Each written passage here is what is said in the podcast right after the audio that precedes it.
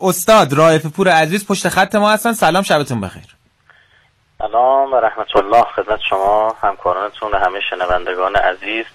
تبریک از می‌کنم حلول ماه ربی و. در خدمتونم متقابلا من هم تبریک میگم حلول ماه عزیز و دوست داشتنی ربیع رو. آقای رایف پور عزیز قبل از اینکه حالا وارد فضاهای سیاسی اجتماعی بشیم با هم دیگه می‌خوام یه مقدار در مورد این دو ماه محرم و سفر با هم دیگه گپ بزنیم. اینکه همیشه بین شور حسینی و شعور حسینی یه اختلاف نظر بوده. بعضیا میگن این مهمه بعضیا میگن اون مهمه. اول چطور میشه که این دوتا رو در کنار همدیگه آورد و بعد چطور میشه در جهت بصیرت افزایی دوستای امام حسین قدم برداشت برای اینکه این عزاداریه بیاد وارد زندگیمون بشه و در واقع توشه بشه برای زندگی اجتماعیمون. بله. خدمتتون عرض می‌کنم مورخین بنی امیه یکی از شیطنت هایی که انجام دادن و متاسفانه گرفت. یعنی سرایت پیدا کرد به تاریخ ما و متاسفانه بعضا من دیدم که برخی از عزیزان شیعه همین رو میگن اینکه اومدن تفکیک کردن اقلانیت و عشق رو در کربلا. همون شور و شعور رو دیگه. عشق رو به پای شعور میذاشتن شعور و اقلانیت رو به پای شعور. و حتی نتیجه می‌گرفتن که برای چون بنی امیه دنبال این بودن؟ برای اینکه می‌خواستن بگن که تبری در واقع یک نداشتن. واقعا کار حسین ابن علیه السلام غیر اقلانی بود. و برای اینکه این توهین نباشه می‌گفتن ببین روزش عاشقانه است. خب. تا اینکه این واقعا یکی از بزرگترین تهمت ها به اهل بیت و حتما مستوجب عقوبته. کسی همچین حرفی بزنه و حتی به نظرم اعتقاد داشته باشه. انحرافه عین اقلانیته یعنی اصلا این قابل تفکیک نیستش. یعنی شور و شعور و شعار. من این ستا رو کنار هم دیگه می‌ذارم. ما یه هدف و آرمان داریم. یه پلن یه جذبه که ما رو بکشن و ببره که اونم شوره. در واقع هر ستا کنار همه تو امانه اصلا نهاد هم تفکیک بشه. و قابل تفکیک نیستش خب. و عرض کردم ریشه هاش برمیاد. مثلا یه نکته خدمت شما عرض کنم شاید بگم اینا نزدیک سی نفر آدم ساختن و تراشیدن در طول تاریخ. مثلا افرادی که بعضا اینا 80 سال بعد از به دنیا آمدن. که اینها در فلان منزلگاه ابا عبدالله رو دیدن و بهشون گفتن که آقا به نظر ما نرو به کربلا به کوفه نرو حالا کشته میشی.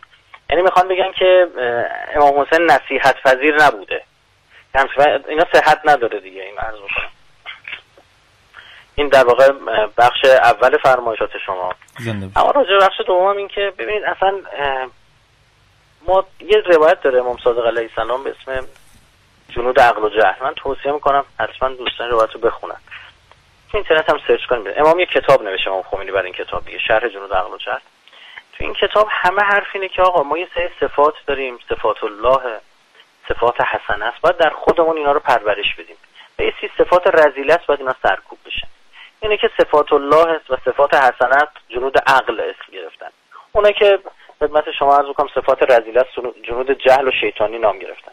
باید با کمک جنود عقل جنود جهل رو سرکوب کنیم. مثلا قرار این صفات در ما تجلی پیدا بکنه. به نمونه اتم و اکملش میشه امام معصوم و ما هم باید بی نهایت بار سعی کنیم بهشون میل پیدا بکنیم و بهشون نزدیک بشیم. قطعا به امام معصوم نمی‌رسیم اما می‌تونیم بسیار نزدیک بشیم. ببینید ما افراد غیر معصومی داریم یعنی اسمت ذاتی ندارن مثل اهل بیت اما بسیار بسیار به اهل بیت نزدیک شدن مثل سلمان فارسی در خود در میان در واقع خانواده اهل بیت مثل مثلا به حضرت عباس علیه السلام اشاره بکنیم. سلمان فارسی رو مثال می‌زنم به خاطر اینکه حتی شاید در مورد حضرت عباس گفته بشه خب بالاخره فرزند امیرالمومنینه. اما سلمان فارسی پیرمردی که توی ایران بوده خبر دین و دین جدید و پیامبر جدید رو میشنوه بلند میشه خودش رو میرسونه به حجاز.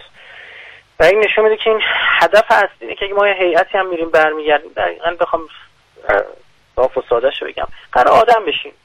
یه هیئتی هم میریم برمیگردیم یه پای روزه هم میشینیم. و این دو ماه عزاداری یک دوره آموزشی که ما اندوخته بکنیم و اینو تسری بدیم به ده ماه دیگه. یعنی کل سالمون حسینی باشه. یعنی چی؟ یعنی مثلا ما مثلا توی دو ماه محرم ایثار بکنیم بعد تماشا دیگه ایثار بذاریم کنار. بعد مثلا چه می‌دونم رویه هیهات من زله داشته باشیم شهامت و شجاعت داشته باشیم کنار ایستاد بعد ده ماه دیگه بذاریم کنار. خب این خوب نیست. من صبحم یه مصاحبه داشتم. با رادیو 40 رو کردم. گفتن که محرم سفر یا ماه رمضان حمام نیست که ما در طول سال کثیف بشیم بعد بریم اونجا حمام خودمون پاک کنیم دوباره بریم بیرون. قرار هر سال محرم و نسبت محرم سال گذشتهمون فرق بکنه. مردم ما رو می‌بینن. باید مردم با افتخار به ما اعتماد کنن بگن این امام حسینیه. بذارید مثلا می‌خوام برم جایی. چندم بچه رو بسپرم دست این گوشیمو بدم دست این پولمو بدم دست این. چرا؟ بگن آقای مشکی امام حسین تنشه. نگاه کنید در وجنات این آدم پیداست. حقیقتا در طول تاریخ رو من به شما عرض می‌کنم شیعیان به حسن رفتار معروف بودن. در طول تاریخ اینطور بوده. ببینید مثلا زمانی که ابن زیاد معقل رو معمور می‌کنه که مسلم ابن عقل رو پیدا بکنه میگه که ببین برو بگرد توی مسجد. ببین اونی که اونی که اونایی که خیلی آرام نماز می‌خونن و با طمأنینه نماز می‌خونن اینا محبای علی از طریق اونا می‌تونی رابطه بزنی و مسلم رو پیدا کنی. ببینید یعنی نمود داشته رفتار این افراد. یعنی از اون نماز خوندنشون می‌شد فهمید چیان از رو بهداشتشون می‌شد فهمید چیان. از روی احترام به همسایهشون می‌شد فهمید چیان. از کمک کردن به مردم می‌شد فهمید چیان. اینو ما باید به دست بیاریم. چرا تو حالا محرم انقدر این مهم میشه؟ به خاطر اینکه خیلی اتفاق واضح و مبرهن و روه و خیلی در واقع مسئله گلدرشته تو چشم میاد. یعنی یه طرف ابا عبدالله و اون طرف هم ابا عبدالله نماد خیر و اون طرف هم نماد شر چه می‌دونم شمر و زنان و همه اون اشقیایی که تو کربلا بودن. و خیلی تو چشمه. مثلا این طرف آبو میبندن به یه بچه شیش ماهی این طرف ابا عبدالله وقتی به میدان میره یه لباس نو تنش می‌کنه. حضرت زینب می‌پرسه چرا این لباس رو تنت می‌کنی؟ حضرت می‌فهمن به خاطر اینکه کسی که میاد لباس اصلا در بیاره ناامید برنگرده ببینید شما چقدر این به قولی این اختلاف وجود داره. این طرف بروز و ظهور و تجلی صفات الله اون طرف هم بروز و ظهور صفات شیطانی. این اتفاق درستی یاد گفتم. حالا چطور ما بیایم مثلا جدا کنیم ما بگیم این, شو این بخش شعور این بخشش عقلانیت این بخش شعوره نه نه این همه. بسیار علیم آقای رایفی پور در روزهای گذشته خب ما روز شهادت امام حسن مشتبا رو پشت سر گذاشتیم. و این روز هم کلا خیلی حرف از صلح امام حسن علیه السلام به میون میاد و هر کسی در واقع از زن خود یار این صلح میشه. اولا که اصلا صلح امام حسن تعبیر دیگه سازشه یا نه؟ اصلا سازش کرد حضرت مشتبا؟ خدمت شما عرض کنم اول این پدیده رو ما یه ارزیابی کنیم. متاسفانه یه جوری شده الان هر کسی دنبال مقصود خودشه میره میگرده توی آیات و روایت میگرده. اون چیزی که لازم داره برمیداره میاره و ازش استفاده می‌کنه. خب یعنی شما فرض کنید واقعا باید از عجایب بود که مثلا حالا باز ماجرای امام حسن یه چون آتش بس بوده و متارکه جنگ بوده. خب بله. یه جورایی شاید بتونیم ازش چیزی بعضیا بتونن بیرون بکشن. فکر کنید این بزرگواران کسایی هستن که از حادثه آشورا گفتگو بیرون کشیدن. خب یعنی بله. اگر شما الان برید در هر خونه رو بزنید ازشون بپرسی بگی آشورا میگن آقا خون و خون ریزی هیهات من نزله قیام این ستا در واقع عنصر مبرز و واضح این ماجراست. بعد بگی نه تو آشورا گفتگو این بحثا و فلانیتون ببین حالا دیگه ماجرا ما که جای خود داره. اولا یکم تو واژه صلح من حرف دارم. ببینید ما متاسفانه خدمت شما عرض بکنیم جنگ رو در مقابل صلح قرار میدیم.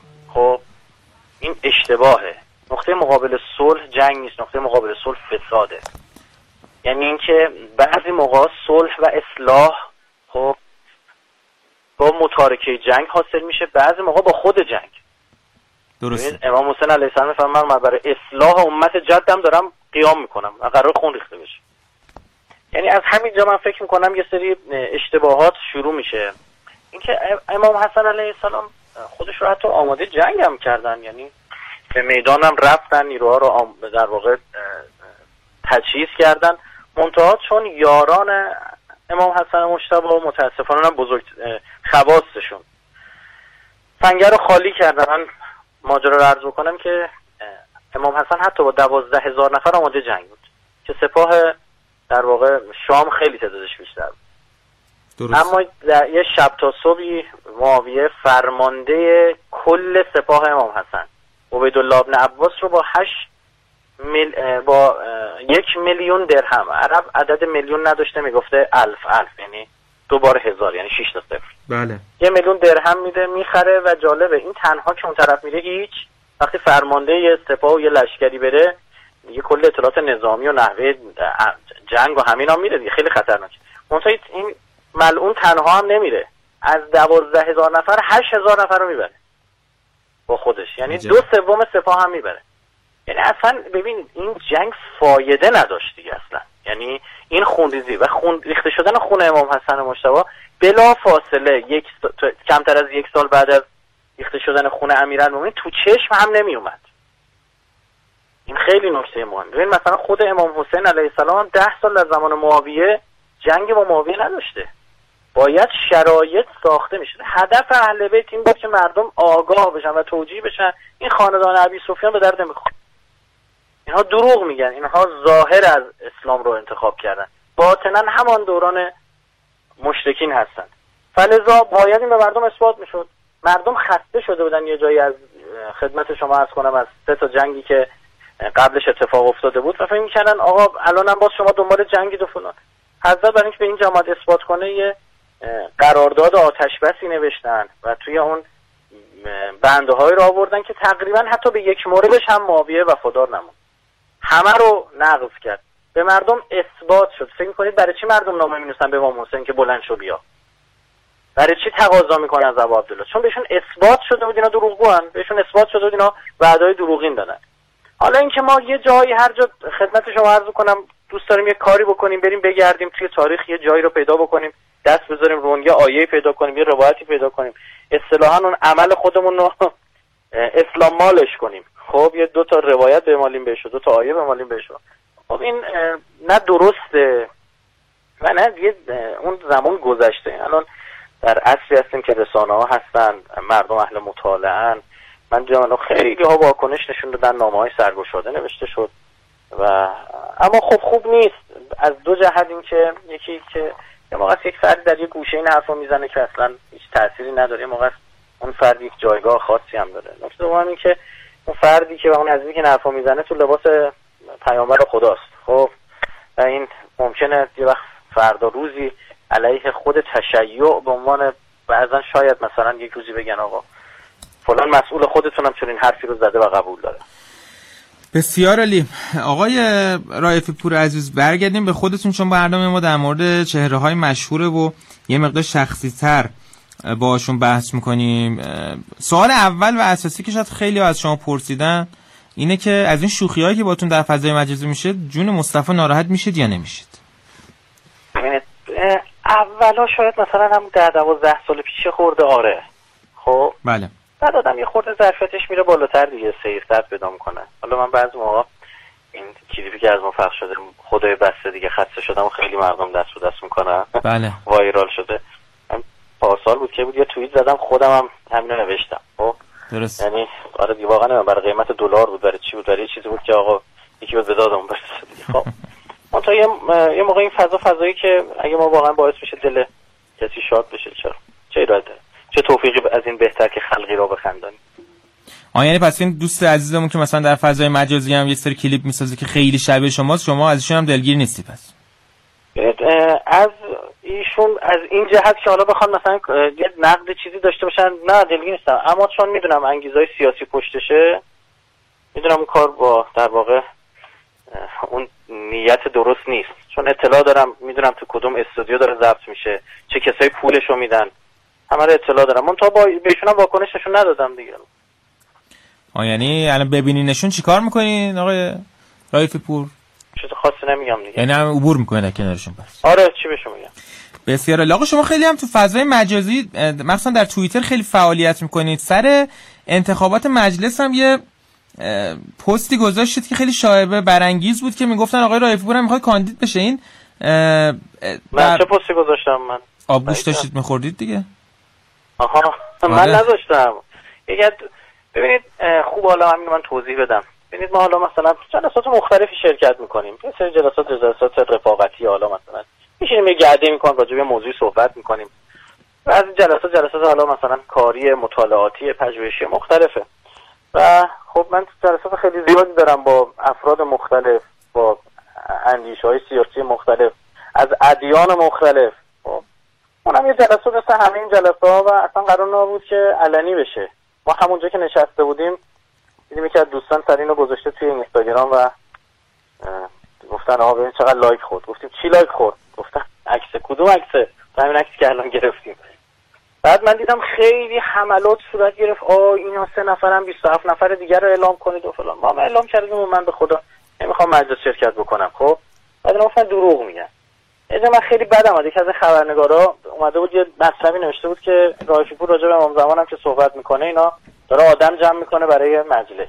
خب یعنی کار مهدوی که این سال ما انجام میدیم داشت خرج مثلا یه کاندیداتوری مجلس می‌کرد. من خیلی ناراحت شدم این از این حرف. و مثلا به همچین عکس‌ها و این دو چیزای مثلا استناد می‌کرد.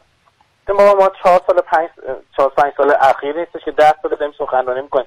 بالاخره تو این سال دو دوره سه دوره مجلس اومد رفت یکی شرکت می‌کردیم دیگه. یعنی این دوره پس نمی‌خواستید واقعا شرکت کنید. من فکر کردم مثلا چون این حجمای رسانه ای اومد پشیمون شدیم. نه ببینید نگاه کنید توی دو سه تا مجموعه رفته بودن. یکی از این مجموعه نظرسنجیه که از غذا خیلی معتبر تو کشور. انتخابات هم خیلی دقیق نظرسنجی می‌کنه. من دیدم پول دادن راجع من نظرسنجی کردن راجع بنده. این برام عجیب بود. یعنی یه بازی داشتیم از اون مرکز گفتن اونا دوستان ما گفتن می‌دونستی سه تا مجموعه حالا راجع به شما نظرسنجی کرد بعد من خب یه بخش از نتایج نظرسنجی رو هم دیدم. اوضاعم هم خیلی خوب بود الحمدلله. خب و اگرم شرکت می‌کردم با این این مدل انتخاباتی که پیش من قریب به یقین شاید رأی هم آوردم خب تا ارزم این که من بنده مشیم این نیست. یعنی من دوست ندارم. حالا فکر می‌کنیم ببین من شما مثلا آقای براعتی رو ببینید چهل ساله داره سخنرانی می‌کنه. درسته؟ بله. تا الان هم توی انتخاباتی شرکت نکرده. بذارید بهتون بگم مهمه آبی مثلا اوایل انقلاب ما بیا عزیزی بود به اسم فخرالدین حجازی. بله. خب ایشون از سخنرانای مطرح و معروف کشور. همون دور فکر کنم مجلس اول شرکت می‌کنن رأی اول تهران میارن خب توی مجلس چهارم آیه حسینی بودن اخلاق در خانواده می‌گفتن تلویزیون. خب بعد محاسن سفید و ریشه خیلی بله بله. اینشون شرکت کردن و اول دوم شدن. درسته؟ یعنی می‌خوام بگم از این جهت تمایل دارن میل دارن و رغبت دارن. اما مثلا آقای قراتیش شرکت نکرد. خب اگه شرکت می‌کرد چرا تو رنگ؟ منم احساس می‌کنم اینجا یه سنگری دارم. تو همینجا دارم روشنگری می‌کنم. با مردم ارتباط دارم. حالا حتما باید نماینده مجلس باشم نه. تو همین حالا توی توییتر و اینجور چیزام چون مشخصه که رصد فرموده یه دقت بفرمایید. خیلی از همین نمایندای مجلس دفتر ما تشریف میارن من پیششون میرم. بله. من بخوام کاری داشته باشم بهشون میگم یه موزلی در کشور ببینم. گوشزد می‌کنم. میگم آقا این میتود میشه حل بشه. ما چندین مورد کاری که پیگیری کردیم بیرون مطالبه عمومی کردیم الان قانون میشه تو مجلس مثل شفافیت. مثل همین قانونه که در واقع به افشاگران فساد جایزه داده بشه. ازشون حمایت بشه و بهشون جایزه داده بشه. خب حالا در این تقریبا قانون شده. همین پری... چند روز پیش من شنیدم که آستان قدس بخشنامه کرد که هر کسی در آستان قدس فسادی رو شناسایی بکنه و اون میزان ضرری که وارد شده پنج تا 15 درصد چقدر به خود اون افشاگر فساد در واقع هدیه داده میشه. خب این حالا من نزدیک ده 15 تا از این قوانین و قواعد ما تو مؤسسمون کار کردیم. یا خودم مثلا کار کردم و داره کار میشه و توی داره تبدیل به قانون میشه. حالا الزامی داره منم بشم خودم یکی از 290 نفر. بسیار عالی. آقای رایف پور عزیز شما؟ توی صندلی بشینم تکون نخورم. یکی بگه دو دو یکی بگه چهار چهار اصلا فکرش هم نکن. آقا هیچ وقت شده تحلیل ارائه بدید مثلا چند سال بعدش پشیمون بشین ببین شده یه چیزی رو نگم بیشتر این بوده. بله شده مثلا چیزی بگم نشم. مثلا یکی از تحلیلاتونو من میگم. حالا دیگه الان چند سالم گذشته ببینیم پشیمون شدین یه تحلیلی بود فکر کنم 4 5 سال پیش در مورد ریورس انجام داده بودین در آهنگ ها و موسیقی ها و اینا. بله. یادتونه؟ که بله یکی بله. مثلا یکیش کار بنیامین بود. حالا من بله، بله. دیگه الان نمی‌خوام اشاره کنم که مثلا شما گفتین که اون ریورس نتیجهش چیه و بعد مثلا بله. در صورتی که مثلا ما بنیامین حالا به هر کیفیتی الان هر کاری ولی بالاخره آدمی نیست که مثلا تو اون فضاها بره دیگه. بله. این تحلیل رو هنوز بهش قائلین؟ ببینید این بحث بازگردان بازگردان یا ریورس موسیقی خب؟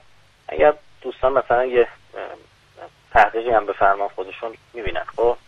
تا اه، یک واقعیته یعنی مثلا دهه 80 میلادی توی امریکا این صفحات موسیقی که میومد بیرون روشون مینوشت فاقد ریورسینگ موسیقی. یعنی چی؟ اینکه اه، اطمینان داشته باشید چیزی به خوردتون داده نمیشه. یعنی اینقدر پس بوده که همچین چیزی می نوشتن مثلا ما الان چجوری می نویسیم مثلا چه تراریخته نیست به محصولات غذاییمون. خب؟ درست. آره همچین چیزی بوده. منتها اون نکته مال بنده نبوده الزاما خب؟ پخش شده بود. من یه مثالی هم زدم. از غذا من با خود آیه بهادری ارتباط دارم و با هم یه نیمچه رفاقتی هم داریم. من دو تا کارشونشون قبل از مثلا پخش برای من فرستادن من گوش کردم. میگم این چیزی هم نبود یعنی به این معنی که بگم نه ایشون آگاهانه الزامن دارن این کار می‌کنن. نه بعضی موقع ببینید چجوریه یه مثالی برای شما بزنم. یه برنامه تلویزیون ما رو دعوت کردن در مورد معماری شهری خب؟ درسته. آیه بیادی و دعوت کردن از شورای شهر اومده بودن اون موقع ایشون تو شورای شهر یه عزیز دیگه مردن که من حضور ذهن ندارم. خب؟ اما کلی بحث کردیم. خب اجازه پخشم پیدا نکردم برنامه خب؟ درسته. مونتا من حرفم چی بود؟ می‌گفتم ببینید الان یه نفر میاد اینجا مثلا یه نمادی هم استفاده می‌کنه تو شهر الزامی هم نداره. الزام حتما بدونه. ببینید ما الان سیستم معماریمون اینه. درسایی که داریم می‌خونیم اینه. اساتیدی که درساشو خوندن اینا رو اصلا یه چیز بدیهی می‌دونن. چیز بدی نمی‌دونن. خب؟ یعنی ما ببینیم توی چه فضی بعضی موقع حالا مواردی هستش که یه ساختمانی رو مثلا یک جایی می‌خواستن تخریبش کنن. بعد از ما عنوان کارشناس نامه زدم مؤسسه ما که دلیلی که می‌خوایم خراب بکنیم که بسیار بسیار مثلا نمادی که پر از نمادهای شیطانی توشه. من وقتی با اون بنده خدا صحبت کردم گفتم آقا راست میگن خداییش. تو یه دونه هم نیست ده دوازده تا نماد و المان رو در واقع استفاده کردید ایشون دیگه تهش اومد یه عکس مونشون گفت راستش بخوام من که از ساختمان لندن کپی زدم. درسته. آره یعنی اصلا واقف نبود به اینکه داره چی کار می‌کنه خب. بعضی موقع اینجوریه یعنی می‌خوام بگم از این جنسه طرف یه مدل رو برمیداره کپی می‌زنه مدل داخلیشو می‌زنه خب. بله. نمی‌دونه که مثلا این آره این طراحی موسیقی یا هر چیز دیگه است مثلا حالا آلوده است و یا با فرهنگ و دین ما سازگاری نداره نمی‌خواد بسیار آرای فبور گفتین الان با بنیامین دوستین همین ماجرا باعث یعنی همین شکراب شدن رابطه باعث رفاقت شکراب نشد. ایشون با ما تماس گرفتن از دفترشون و یعنی عزیزی که دوستانشون بود. موقع اصلا ایران نبودن. بله. من یه باری فکر می‌کنم ایشونو توی چیز دیدم توی زیارت حضرت عبدالعظیم حسنی. من در واقع پنجشنبه شب ها می‌رفتم. بله. ساعت دو سه می‌رفتم تا صبح اونجا بودم. فکر کنم امامزاده تاهر بود. ایشونو دیدم همینطور. اون دیگه یعنی بعدش تماس گرفتن و و ما سر دو تا از کاراشون هم اگر زن مشاوره برمیومد من عرض کردم. بزرگوارین آقای رایفی پور آخرین سوالم که خیلی هم مزاحمتون نشیم. بحث انتخابات آمریکاست. پیش بینیتون چیه؟ چون شما عموما تحلیل پیش نکته مهمیه. نگاه کنید من فکر می‌کنم آمریکا یعنی آشوب خواهد داشت. خب این در واقع برمیاد از صحنه اینطور برمیاد. اینکه طرف داره ترامپ خیلی مشخصه دیگه شبیه خودشن. خب توی امریکا. اما دموکرات ها یه خورده حساستر رو به این مسائل کرونا و اینجور چیزا حساستر. توی انتخابات امریکا اتفاقی که میفته اینه که الان طرفدارای بایدن و دموکرات ها نمی‌خوان تو انتخابات شرکت حضوری داشته باشن. در طریق پست رای بدن. درسته. طرفدار ترامپ نه. اصلا کرونا این چیزا براشون مهم نیست. همین چند وقت پیش من گفتم گفتم این ترامپ بازی با کرونا می‌کنه و کلی کلیپ منو آوردن گفتن دیدی اینم کرونا گرفت و تو به این بند خدا تهمت می‌زدی. بعد که دیدن دو سه روز خوب شد فهمیدن نه همچی بیرو هم ما نگفته بودیم. خدمت شما از کنم طرفدارای ترامپ نه می‌خوان برن پای صندوق رای بدن. خب این باعث میشه رأیای ابتدایی و اولیه که میاد چی جلوتر باشه؟ ترامپ. درسته. چون رأی که از طریق پست میاد طول می‌کشه شمردنش. و آرام آرام جو بایدن بیاد بالاتر. و این تلقی رو در طرفداران ترامپ به وجود میاره که تقلب شده. خود ترامپ هم بارها داره به این مسئله در این آتش میدمه. حتی پنس در واقع مناظره که انجام داد در اونجا هم باز به همین مسئله اشاره کرد. و من فکر می‌کنم با توجه به اینکه نمی‌دونم مردم می‌دونن یا نه ما آمریکا 328 میلیون جمعیت داره یا خود کمتر بیشتر همینقدر سلاح داره. همینقدر یعنی اسلحه بین مردمه. خب؟ بله. و الان گروه های آماده کردن خودشون رو دارن تمرین های نظامی می‌کنن تو جنگله و بر و بیابون اینها. برای روزی که بخوان مثلا از حق خودشون دفاع کنن. آقا اینو خبر دارین؟ یا دارین پیش بینی می‌کنین تو جنگل و اینا دارن آمادگی خبر دارم اطلاع دارم. برای حتی فیلم گرفتن دارن پخش می‌کنن تو اینترنت که ما داریم خودمون آماده می‌کنیم. یه تف تف سیاه پوستا هستن. بله. خب اونا خودشون دارن آماده می‌کنن. منتها بنده معتقدم این نبرد ترامپ به عنوان نماد ملیگرایی امریکایی و بایدن به عنوان یه آدم گلوبالیست و جهانگرا یک نبرد بسیار بسیار جدیتره. شما تو فضای بالاتر هم ببینید. مثلا چند روز پیش بود که خبر رسید که چین از از یوان دیجیتال خودش رونمایی کرده. این یک جنگ ارزی بسیار وحشتناک با آمریکاست و به معنی سقوط آمریکا سقوط دلار آمریکاست. آمریکا بدون دلارش اصلا نمی‌تونه زندگی بکنه. نمی‌تونه حیات داشته باشه. جنگ ملیگرا و جهانگرایان یا همون گلوبالیستا خیلی جدیتر از این مسئله و ترامپ به عنوان نماد این ملیگرایی و حالا بایدن به عنوان نماد این جهان وطنها یا جهانگرایان به جون هم افتادن. من فکر می‌کنم آشوب خواهد داشت آمریکا. حتی مستحضر باشید اگر انتخابات آمریکا مشکوک باشه نتیجهش میره به دادگاه عالی. خب؟ بله. در اونجا همین چند وقت پیش ترامپ یکی از افراد نزدیک به خودش رو برده اونجا در واقع قرار داده که با رأی بیشتر بتونه نتیجه رو به سمت خودش بچرخونه. این اتفاقی که زمان جورج بوش افتاد و با رأی دادگاه رئیس جمهور شد. درست. الان با تجربه که حالا شما مثلا کارتون هم نظر سنجا بایدن جلوتره. آخه باشه خانم کلینتون هم اون سالی که آقای ترامپ رئیس جمهور در نظر سنجی بیشتر آره دلیلش چیه؟ ببینید اینکه یک در واقع جامعه مخاطبی که به نظرسنجی احترام می‌ذاره بیشترین دموکراتان. خب دو انقدر ترامپ مورد حمله رسانه تو خود توسط رسانه های امریکایی میگه رسانه های دموکرات ها قوی ترن درسته. خب؟ این اینا روشون نمیشه میگه بگن ما به ترامپ می‌خوایم رأی بدیم. خب, یعنی تو نظرسنجی ها مثلا میگن ما شرکت نمی‌کنیم. کتمان می‌کنن. خب درسته. و آره از سمت دیگه هم یه بحثی داریم ما تو انتخابات تحت عنوان اسب برنده. یعنی اینا خیلیشون نظر سنجی نیست نظر سازیه. میگن یه قشر خاکستری وجود دارن. اینا همیشه دوست دارن مثل روی اسب برنده همیشه شرط برن توی مسابقه اسب. میگن آقا این این چهار تا اسبی که شرکت کردن میگن آقا این قبلیه مثلا چهار بار برنده شده میگن خب رو همینا. دوست دارن میگن آره ما هم با آدم پیروز رای دادیم. برای همین اینا نظر سازی می‌کنن یعنی چی؟ یعنی خودشون رو میارن تو نظر سنجی بیشتر نشون میدن. و این باعث میشه که تو همین مملکت خودمون همین جوریه ها. مثلا نظر سنجی که از ستاد آقای ایکس میومد خودش اول بود. ستاد آقای ایگرگ او اول بود ستاد نمی‌دونم ای او اول بود. یعنی یه چیز واقعا مضحک و مسخره بود. تو امریکا این اتفاق داره میفته اینم بگم جامعه مخاطب ترامپ ترامپ خیلی آدمیه که خودش رسانه است. یعنی گذاشته در واقع برگایی رو احتمالا قبل از انتخاب و نزدیک به انتخابات رو بکنه. خب از توافق تسلیحات اتمی با روسیه شما بگیرید. خیلی دنبال مثلا این بود که از سمت ایران هم یه پالس بگیره برای پیروزی خودش. منتها من فکر می‌کنم این اولا هم بر مبنای تحلیل سیاسی عرض می‌کنم منظرتون خب؟ هم بر مبنای سنت الهی. اینا با کشور ما این کارو کردن خدا نمیداره اینطور راحت در برن. اینا همین بلا سر خود پس حتما یه آشوب ما در ایام انتخابات آمریکا در و و پیش هم میگن پیروز انتخابات؟ معلوم نیست دیگه یعنی شبهه میشه درش. آها. یعنی هر کسی میگه من پیروزم. دعوا میشه پس. ببینید زوج به شما میگم یه 88 شبیه 88 ما اینو خواهند داشت.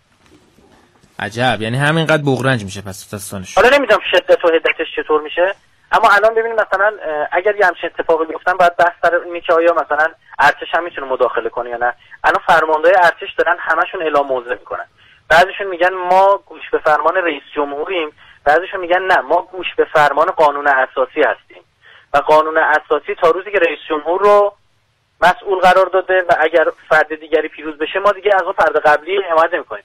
یعنی دو دستگی خیلی جدی. یه نکته هم خدمت شما عرض بکنم ببینید من جریان جهانی به سمت گلوبالیسم بود به سمت همین جهان وطنها بود. بله. هم اون بود که من درز می‌کردم رئیس جمهور آمریکا یه سیاپوس میشه و بعدش یه زن. خب؟ و همین هم شد دیگه. یعنی اول اوباما رئیس جمهور شد و بعدش خدمت شما از کنم یه زن تا پایان تا فینال اومد دیگه. خب همین که خانم هیلاری کلینتون چقدر من واقعا چقدر سابقه داشته که یه زن بیاد تا کاندیدا جز دوتای اصلی بشه. خب خانم هیلاری کلینتون اما ترامپ یه اتفاق برخلاف میل اینا بود. خب حالا ترامپ همینا رو به هم زده اینا می‌خوان دوباره جریان رو برگردونن. فلزا مثلا من یکی دو تا مثال برشم یه فیلم مثل فیلم جوکر. خب درسته. فیلم یه فیلم دیگه هم ساخته شده فیلم قشنگ حالا من توصیه می‌کنم ببینن. اینا همش هم دوبله شده و سانسور شدهش هم اومده تو اینترنت تو این سایت های ارائه کنندش هستش. فیلم گرین بوک خب، کتاب سبز. بله. این دو تا فیلم اگر نگاه بکنید دو تا فیلم کنار هم دیگه بذارید از توش آشوب سیاه‌پوستا در میاد. خب یعنی چی؟ یعنی به نظر میاد یه جریانی در حال ایجاد ادراکه. خب در جامعه آمریکایی که موجب یه سری آشوب بشه ببینید همین اتفاقاتی که چند ماه پیش در امریکا افتاد و دیدید خیلی عجیب بود و پلیس حمله کرد. اینا اینو کشتن اون طرفی هم از این طرفی ها کشتن. اینا تو جریان 99 درصدی ها میافتاد تو جنبش وال استریت. اما اصلا رسانه ای نمی‌شد. این بار چرا انقدر رسانه می‌شد؟ پلیس آمریکا همیشه اینجوری برخورد می‌کنه. چرا این دفعه اینجوری رسانه نمی‌شد به خاطر اینکه جهان وطن ها و گلوبالیستا دوست داشتن این بار این رو پخش بکنن. همین الان که من شما داریم با هم صحبت می‌کنیم رژیم صهیونیستی 8 میلیون جمعیت داره. خب از این 8 میلیون نزدیک 7 میلیون ساکن. یعنی بقیهشون معمولا کشور خارجی خب از این 7 میلیون شما بعد کودک ها و خانوم ها رو هم بذار کنار پیرمرد پیرزنا رو هم بذارید کنار. چقدر جمعیت میمونه؟ 4 میلیون مثلا ما بگیم جمعیت میمونه. خب بله. از این 4 میلیون یک میلیون بیکارن الان در اسرائیل. اما روح من شما خبر نداره. چرا؟ چون ما رسانه هاشون کنترل می‌کنن شما فکر کنید مثلا 25 درصد شاغلین ایران ها. خب بیکار بودن. چه چه اتفاقی میفته چطور این رسانه ای می‌شد؟ ببین من منکر مشکلات خودمون نیستم ها. منتها من میگم ما این مشکلات رو داریم با وجود تحریم ها. ما این مشکلات رو داریم با وجود این همه سنگ اندازی توی مسائل مربوط به کشورمون. اما اون رژیم صهیونیستی که همه کشورهای دنیا دارن همراهی می‌کنن. خب؟ یعنی اثری که این کرونا گذاشت بر اقتصادی اینا اصلا ویران کننده بوده. اینا هم شما لحاظ بکنید. یعنی در امریکا ترامپ یه قولی داد عمل کرد. انصافا اگه وعده داده عمل کرده. خب؟ خب من بیکاری میرانم زیر 4 درصد. بابر زیر 4 درصد. اما بعد کرونا دوباره 12 13 درصد رد کرد رد کرد رفت بالاتر. خب؟ یعنی الان یک جمعیت بیکار این شکلی هم اینا دارن. مثلا اینکه شما میشنوید زمزمه هایی در, در کالیفرنیا میاد که آقا ما پنجم یا ششم اقتصاد بزرگ دنیا هستیم. فلزا اصلا چرا ما به ایالات متحده باید ملزم باشیم مسئله از این دست؟ به خاطر چیه به خاطر اینکه اونجا بحث مبنای اونها و دنیای اونها پول و اقتصاده. وقتی اون بشکنه چیز ازشون نمیمونه. اتفاق بعدتر که خواهد افتاد در این نبرد امریکا و در واقع چین به نمایندگی از جهانگرایان و گلوبالیستا اینکه دلار ارزش خودش و آقایی خودش از دست میده و امروز آمریکا دیدن داره.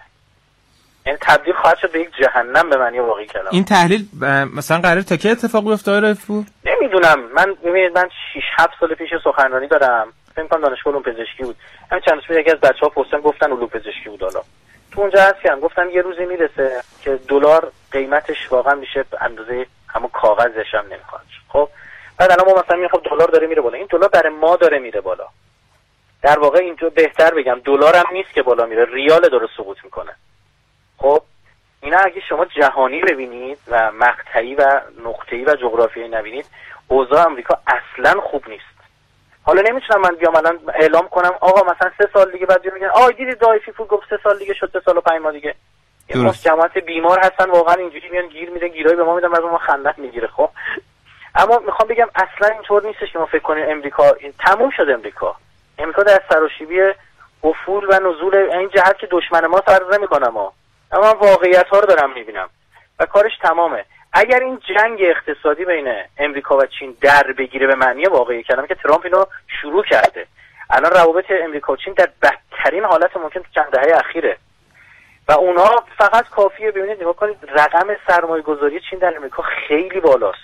واقعا می‌تونن تکانه به اقتصاد آمریکا وارد بکنن. خب از سمت دیگه شما الان نگاه بکنید چین در مدیریت کرونا چطور بوده؟ ایالات متحده امریکا در مدیریت کرونا چطور بوده؟ و خب مردم دنیا دارن می‌بینن.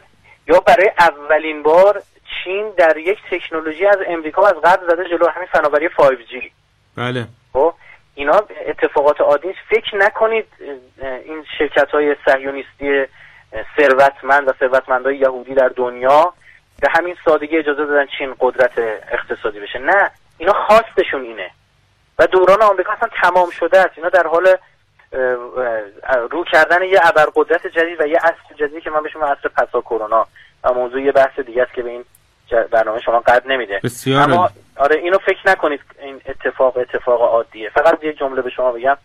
اگر ما با همین مسئولینی که داریم خوب یا بد خب اراده می‌کردیم برای مثلا چه می‌دونم افزایش عدالت آموزشی یا هر چیز دیگه کاری بکنیم که مثلا بچه های مردم از طریق راه دور مثلا بتونن آموزش ببینن. همین اتفاقی الان افتاده. بله. ده سال هم نمی‌تونستیم. کاری بکنیم که کرونا توی شیش ماه انجام درسته؟ ما وارد حکمرانی مجازی شدیم. وارد یه عصر جدید شدیم. پول خودشو داره روابط خودشو داره آموزش خودشو داره اقتصاد خودشو داره فرهنگ خودشو داره. و دقت هم بفهمید آروم آروم داریم عادت می‌کنیم بله. قبلا چقدر پول کاغذی استفاده می‌کنیم الان چقدر؟ قبلا چقدر یه چیز رو سفارش می‌دادیم بیارن در خونمون خودو می‌رفتیم خرید الان چقدر؟ و این روز به روز با اومدن هوش مصنوعی با اومدن هوش مصنوعی خیلی خیلی اصلا یه دنیای عجیبی پیش روی و تا حدود البته ترسناک. بسیار عالی آقای رایفی پور عزیز ممنونم که امشب مفصل وقتتون رو در اختیار ما قرار دادید. امیدوارم که باز هم بتونیم با شما در این برنامه گفته کنیم. شما رو به خدا میسپارم. زنده باشین. شبتون بخیر. خدا نگهدار.